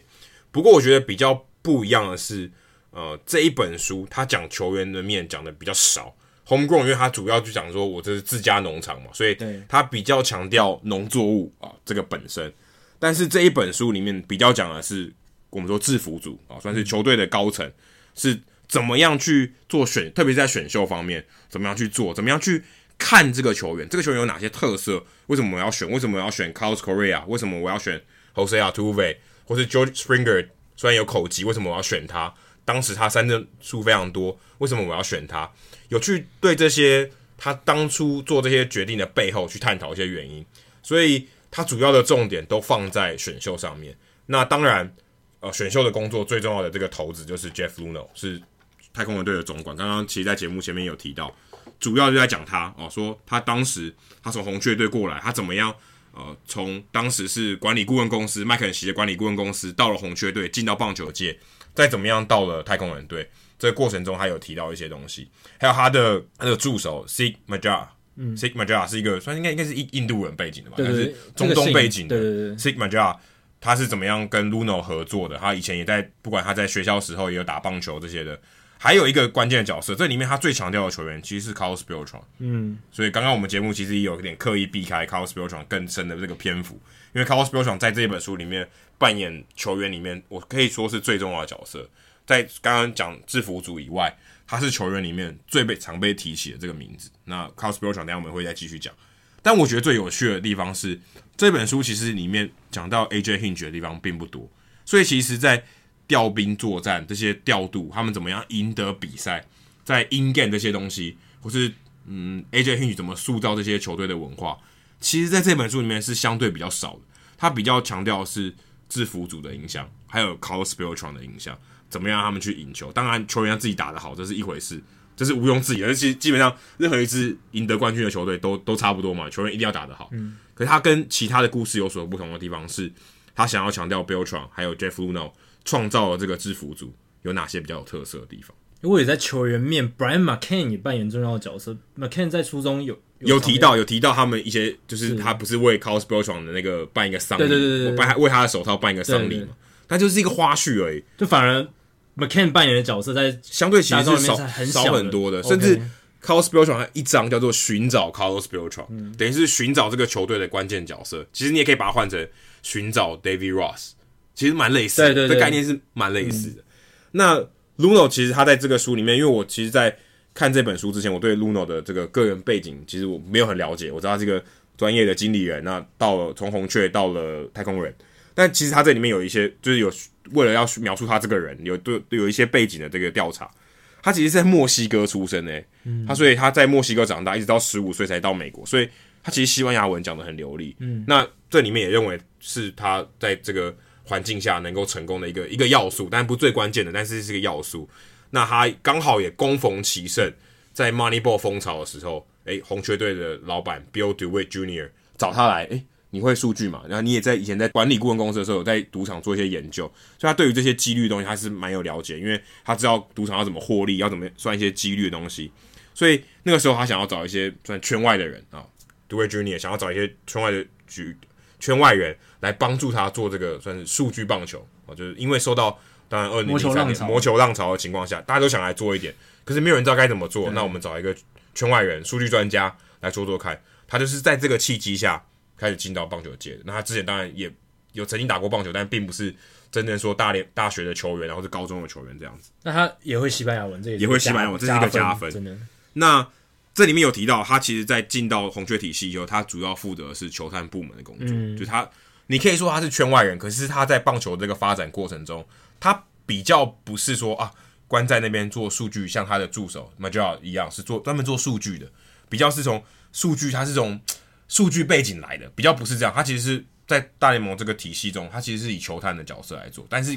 比较新生代的球探，但他会辅助数据，但是他其实是从球探这个体系一路上来，反正是比较棒球那一块。那么就要就是主要负责那种开发系统，尤其他是背后的，但他他其实是球探长，还要去管理这些球探，所以他比较像是这种路上来，稍微有点点不一样，但是他算是新生代的人。那他在书里面有提到一个他的事迹哦，在二零一三年的时候，那时候他已经转到太空人队。两年了，二零呃一年多，二零一一年的休赛季，他加入了太空人。那时候刚好换了老板 Jim Crane 接手。对那二零一三年，在各队的开幕战名单中，大联盟的名单中，七百五十个里面有二十三位是 Luhnow 曾经在选秀会上选进来的，其实是很厉害，因为他其实大概也不到十年的时间，他选的人其实都最后成功几率算蛮高的，就是真的有上到大联盟，就代表他的眼光其实是蛮不错。他那一套是有用的，至少在他主导之下。嗯他选进了蛮多，最后真的有上到大联盟的球员，而且在开幕战的名单里面。而且红雀那几年能长期的继续保持成功，跟他的在当年在他们农场里面所付出的努力有很大的关系。就像呃，他那个时候有讲到，例如像 Shelby Miller、对 Lance Lynn、呃 Matt Carpenter、Matt Adams，、嗯、这些人都是他选进来的，都是很重要的红雀。其实也目前也都还在大联盟里面，所以算是算算是蛮中间分子的，所以可以看得出来。啊，Luhnow 在红雀队或在太空人队时期，其实他们他的选秀功力是蛮不错的，所以他主要是在做这些选秀，尤其是选秀会上算他的这算什么？他的舞台吧，对他的成绩单，其实缴出来是一个蛮不错的。那在二零一一年的时候，那时候 Jim Crane 找他来啊，算是挖角过来。那个时候他在他的这个对谈里面，他就记录到说，他当时二零一一年，他的他就以二零一七年。冠军为作为目标，这个远远程的目标，大概六年嘛，二零一七年。就真的也达到哎、欸，嗯、所以这件事情其实算是蛮不可思议，他真的算是说到做到。但我先不管他用什么方法，但他的确也是说到做到，我觉得算是蛮不简单的。那里面还有提到他另外一个左右手 Mike Elias，呃，现在是巴尔的摩精英队的总管，也算是 Luno 体体系下出去的这个总管。他当时在耶鲁也曾经跟 Craig Breslow 同队。嗯，我看到这个数，看到这个事情就觉得蛮有趣的。他们两个现在都是总管，就算是制服组里面的人，也算是蛮不简单。他们当时是队友，在耶鲁大学的队友。现在两个人都算是很年轻的制服组成员，但 Breslow 有在大联盟投过球，但他没有，Elias 没有，Elias 有因为受伤的关系，嗯、所以他后来就没有再进到职业系统里面。那这本书里面有提到一些算是比较经典的选秀案例，像是 Carlos Correa，当年选他的时候他是第一顺位嘛，是状元，那时候的榜眼是 Byron Buxton，那他们当时就在选说，那我要选要哪一个？Correa 跟 Buxton，但如果你现在事后回来看，应该绝大多数人都会选 Correa，因为他在大联盟。至少在现在目前为止，他打的成绩是比 Buxton 好非常多，出赛数也比较多，而且也真的他也拿到冠军。对，那当时他们有几个探讨的点，我觉得蛮有趣的。第一个是 Buxton 那时候也是高中球员，可他的身体素质各方面条件也很好，Correa 也很好，一个中外野手，一个游击手，其实他们运动能力都很好。对，可是有一个很有趣的点是，Boxton 在美国打的高中，嗯，可是 Correa 是在波多黎各打的，他们觉得波多黎各成绩有灌水啊，这个。这个令人信服的程度是比较难的，嗯，比较没有公信力的。对，美国的高中竞争环境可能比较强，对，而且他可能在更强的队，在更强的环境里面打，所以他的成绩可能比较有说服力。Buxton 对，Buxton 可能是比较有说服力，可是 Correa 可能很难。嗯，另外就是 Correa 的这个守卫稍微占上风一点点，因为游击手要转各各个野手，其实相对容易。那 Buxton 又比 Correa 老一点点，虽然他们都是同年毕业，叫高中毕业，但 Buxton 比他老一点点，所以 Correa 占了一点上风。再就是 Correa，因为他出生的关系，他出生在波多黎各，这个不是要贬低的意思，但波多黎各相对是比较穷一点的地方，对，比较比美国本土算比较穷，所以他们认为他们可以用签约金在参考签约金以下的这个低于参考签约金的金额签下 Correa，对，所以他比较有把握可以签下 Correa，这叫 signability，到底能不能签得下来？对，那 Buxton 可能虽然他是榜眼，可他可能哦签约金比较高，狮子大所以如果我签约金那边省下一点，我可以拿去在后面的顺位。去说服那些可能呃大二大三的人，欸、我签约金高一点，你刚刚跟我签，不要等到明年，我给你多一点诚意，也跟我签，可以增加更多后后面对选秀的这个机会。所以当时他们选的 Correa，所以我觉得这个分析蛮有趣的，在书里面也有提到。那如果做一些简单的分析，当然还有一些其他的东西我们可能不知道，但是他有提到他失败的地方，我觉得这是 Homegrown 上一本书里面没有提的，比较少的琢磨的地方，就是他有失败的经验。这本书里面有提到一些 homegrown 篇幅比较少琢磨的地方，就是一些球团在选秀上面的失败。对，Brady Aiken，但当年二零一四年他们用状元选进来，第三位高中的投手是状元的，嗯，所以是没有什么潜力，因为大家觉得风险很高嘛。那可能你有受伤的风险，诶，果不其然，Aiken 他真的有受伤的风险，他的这个 UCL 尺副韧带特别短，特别小，所以当时他还没有很严重的撕裂，当然多少有一些有一些伤害了。但是他们认为，这个如果以后要开刀复原的几率很低，因为很难复很难这个贴合。这里面其实书里面也都有提到说，当时他们签下他以后，觉得这不太对，体检没过啊，不符合他们的条件，不签不签。可他们不签，但他们要提出一个合格的报价，嗯、好像要超过百分之四十，参考签约金的百分之四十。如果球员不签，觉得太低，才不签，才不签的话，你可以有补偿的顺位，这是非常非常重要的策略，因为他们这个补偿顺位。他们在隔一年签到了 Alex Bregman。对，如果你是太空人队的球迷，可能知道这段故事。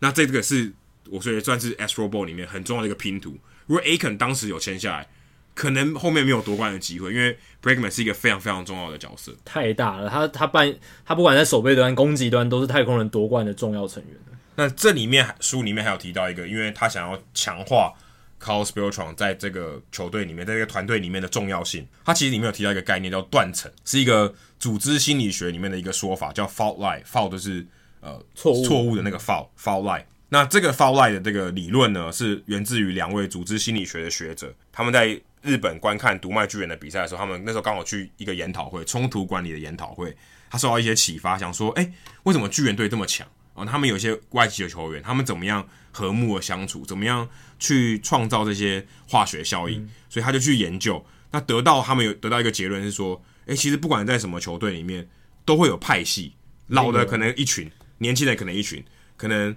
拉美的一群，美国的一群啊，都不管怎么样，都会有派系，一定会有小圈圈，这是人类里面人类的自然现象啊。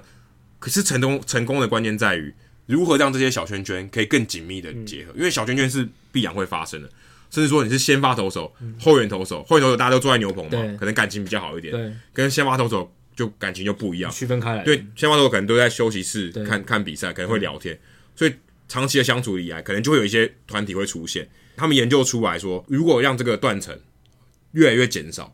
这个球队赢球的几率越高。对，所以他认为今天一个老将，而且他可以懂双语，然后他比赛经验很丰富，可以加入到这个球队的话，可以有效的助于太空人队的融合。那这个人就是 Carlos Beltran，因为他不但会讲西语，还会讲英语，他资历够深，然后他是一个老将，所以他然后他的个性呢又很适合，所以可以带领这些球员，可以带领年轻的拉美球员，也可以和那些。美国球员啊，白人球员、黑人球员可以更融融洽的相处，所以 Beltran 在这里面算是用一个理论去支持老将的化学效应，可以这么说。那这次我觉得在我其他书里面是没有看到这样的说法的。哎、欸，我记得好像 AJ Hinch 跟 Luno 也都会讲西班牙文，对，所以这个 Luno 刚有讲到嘛，墨西哥，所以他就会讲西班牙，所以其实这都是蛮有帮助，超大的。而且 Alex Bregman 他在新墨西哥州长大，嗯、其实他西班牙文也是蛮流利的，嗯、所以。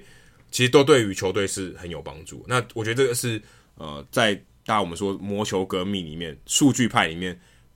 我觉得是另外一面，对，就是比较人的这一面。其实在这本书里面有提到，他们不只说啊。很精密的数据分析啊，花很多时间在研究这些东西。其实人的条件在这本书里面，我觉得也是很重要的一个篇幅，就是比较软因素，就是 soft factor 的这个部分。这个部分其实也很重要。其实，在之前 MVP Machine 这一本书里面也有提到，提到在后面比较后面的章节有提到。所以这个代表说，其实，在这种新的一波的魔球革命里面，不只是数据分析、选秀这一种比较我们具体可以看得到的东西，这种像 Carlos Beltran 的双语能力，然后。总管总教练的这种过去的资历背景、沟通能力，都可以影响到整个球队的成功与否。所以这是也就是 Beltran 跟 David Ross 可以当总教练的原因。真的，对不对？他就是有这个能力，而且他 Alex Cora 也是啊，对他也是双语，也是 大家才会要用你嘛。对，如果你今天就是一个打的很好的球员，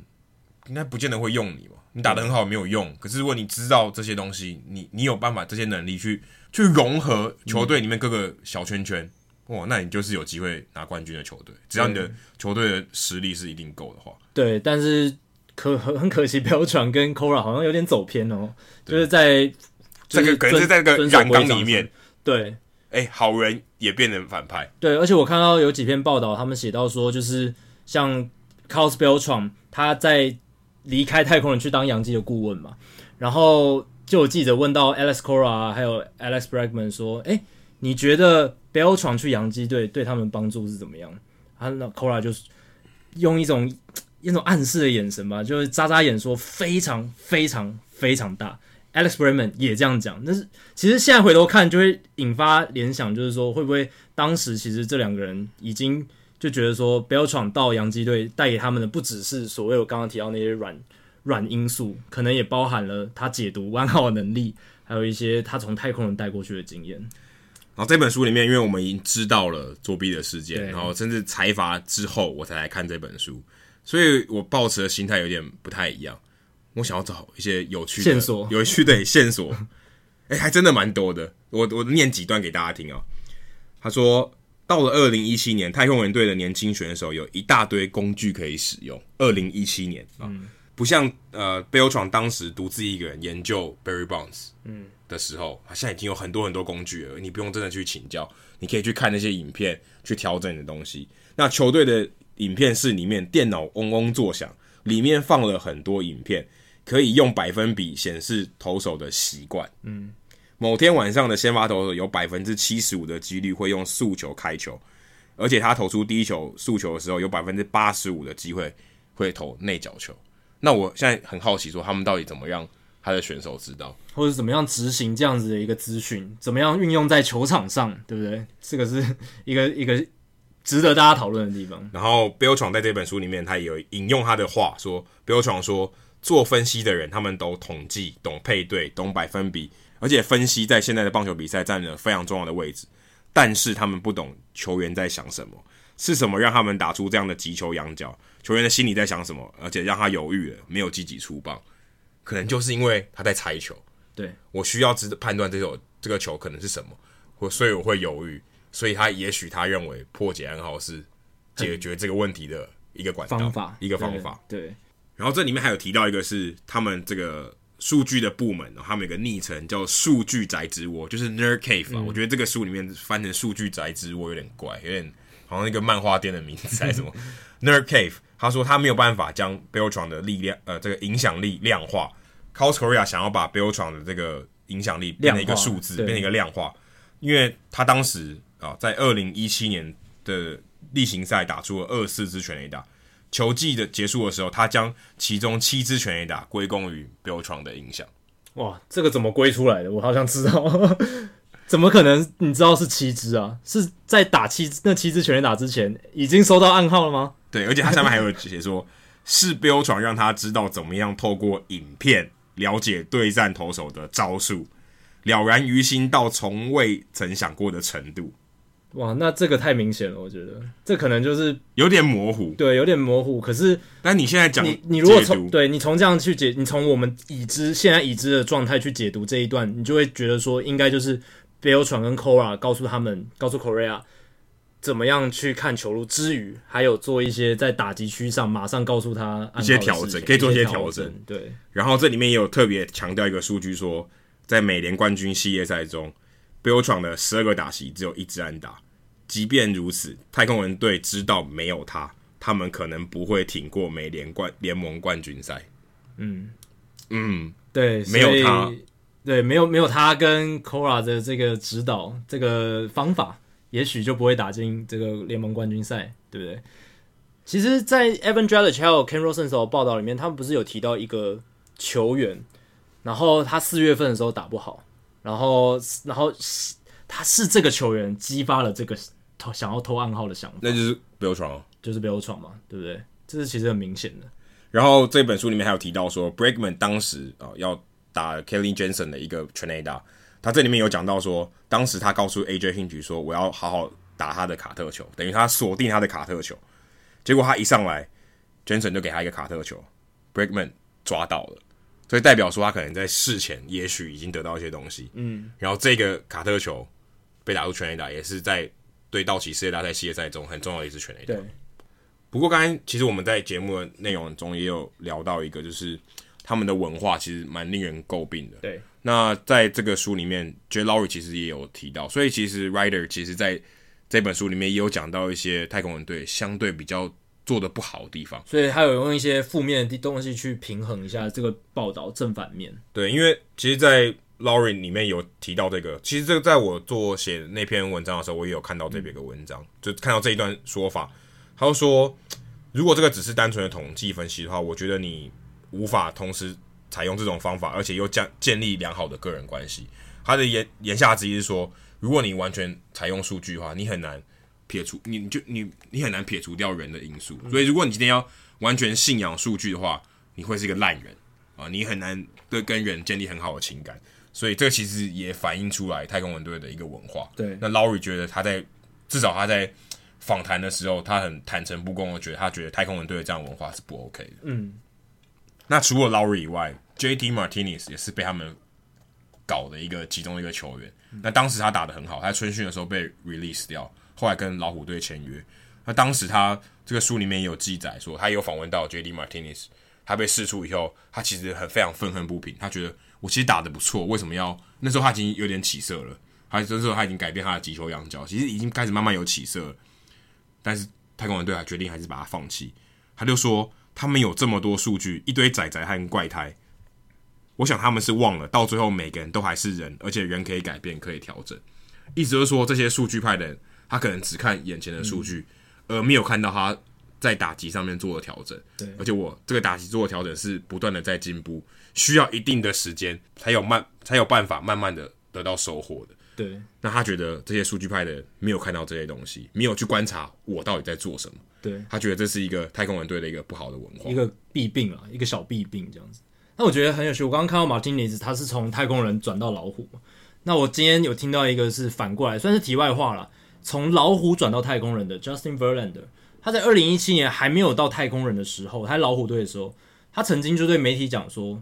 他因为那时候其实已经有一些小小的作弊传闻，包括什么。就是 Trevor Bauer 有出来说话嘛，就是说太空人队好像有做一些用一些什么方法，很隐很隐晦的方式，就我们刚刚揭露那些话一样。对对对，就是就说他们用了一些方法，好像不太 OK，但是他们就是哦，大家大家都归功于他们的数据分析很强，什么那个时候已经有一些传闻在传。其实是影片分析，对，影片分析，对，其实是影片分析，但那时候已经有些传闻在传。然后 Justin Verlander 其实，在老虎队时期，他就有公开说，我觉得联盟应该要去。多追查这一类的事情哦，让这个太空人这种传闻不要这么猖狂，然后希望比赛是很公正，怎么样怎么样。结果他转队到太空人之后，好像就没有类似的发言了。对，所以 这个也是一个。其实你也不知道他到底知道不知道。对，你不知道。可是当初他是其实是想说，能不能找出一些诶太空人他们到底做了什么事情，让他们变得这么厉害。但的确，太空人也也在。太空人用数据也算是某种程度上改造了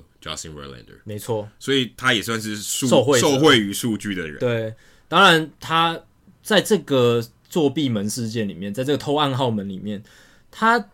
可能受贿的程度应该没有到很大，我觉得，因为他投手，他是投手，所以呃，对于他来说，可能。投暗号这件事，他可能就是旁观者。他说：“好，你们要去做，你们就去做。”但我也不想要干涉，我也不想要。我觉得我我我我觉得他可能很可能不知道，也有可能对，就是打者在做嘛。对，我可能真的不知道你在干嘛。对，所以但他他除非他耳聋，不然他应该也是听得到垃圾桶的声音吧？对啊，因为我看到这个谈论这件事的时候，我就想说，以 Verlander 的大炮性格，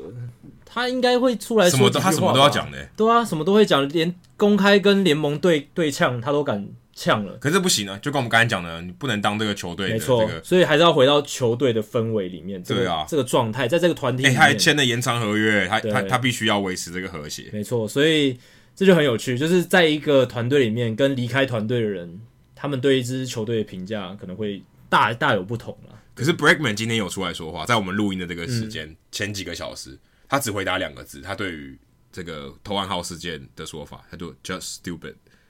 就是很愚蠢啊，嗯，就是不应该这么做。他没有，他没有讲太多，他就说 just stupid，就是我们做了一件蛮愚蠢的事情，对啊，因为他肯定有收回，这个是毫，我觉得毫无疑问的，多少有一点，但是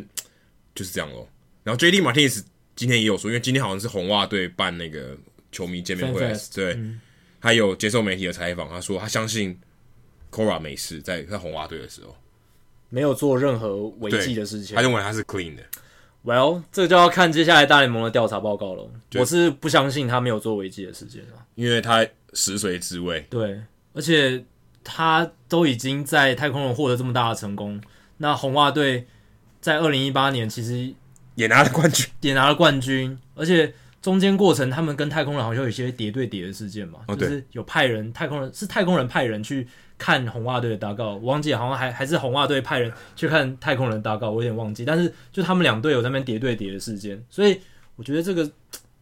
Alex Cora 很难在这个二零一八年的事件里面脱身，我觉得很难。好，接下来数据单元，我们刚才也提到 Josh Donaldson 啊，算是今这个礼拜被忽略的主角，给他一点版面啊，给他一点版面，不然实在是太可怜了。毕竟这个对太呃双城来说是一个太重要的签约了。Donaldson，我刚刚提到说他在攻守两端都回春，那到底表现是多好？其实现在大联盟已经有推出我们上个礼拜介绍的内野的 OAA 了嘛，就是 Outs Above Average，比一般平均野手多制造几个出局数这个数据，所以我们就可以来看一下 Josh Donaldson 他在去年守三垒的时候，他的表现是正八，就是正八的 Outs Above Average。那在这一个三垒手的领域里面，只落后于 Nolan Arenado 还有 Matt Chapman 这两个高中学长学弟。对，高中学长学弟，而且在三垒防守已经到另一个境界，我觉得他们已经是那种神的境界，然后在他们自己的联盟里的感觉。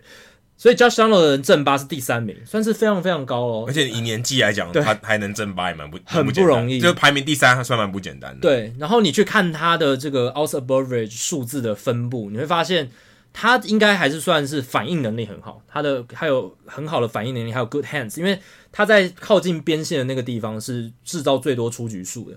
但是他的范围相对没有那么大，这是可以理解的，因为他年纪大了嘛，所以范围没那么大，但他的反应还有他的处理球的臂力、传球、制造出局数的能力还是很好，稳定性很佳，所以这个对双城的三垒防守是一个大加分，因为双城队去年团队的三垒手。Out above average OAA 是零，所以就是平均值，就是一般般。那有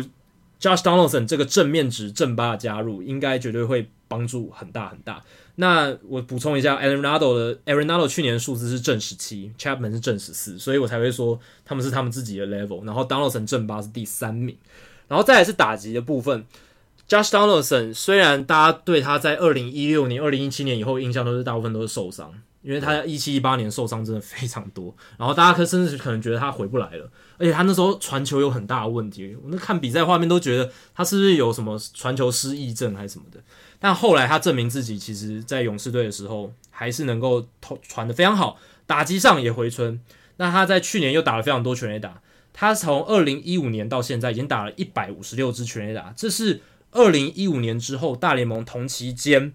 最这全垒打第三多的三垒手，所以呃，这个也是一个很好的数据嘛，代表说他在三垒手这个这么多顶尖三垒手的场域里面，二零一五年之后，他还是能够产出大量的全垒打，而且呃，他在打出这一百五十六支全垒打过程中，只花了六百三十三场比赛，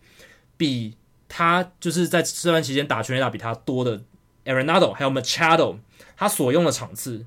Josh Donaldson 所用的场次六百三十三场，都比 Arenado 还有 Machado 少，而且少了一百五十场以上，所以代表说 Donaldson 他打全垒打效率是非常高的。因为你如果把受伤的时间算进去的话，代表说其实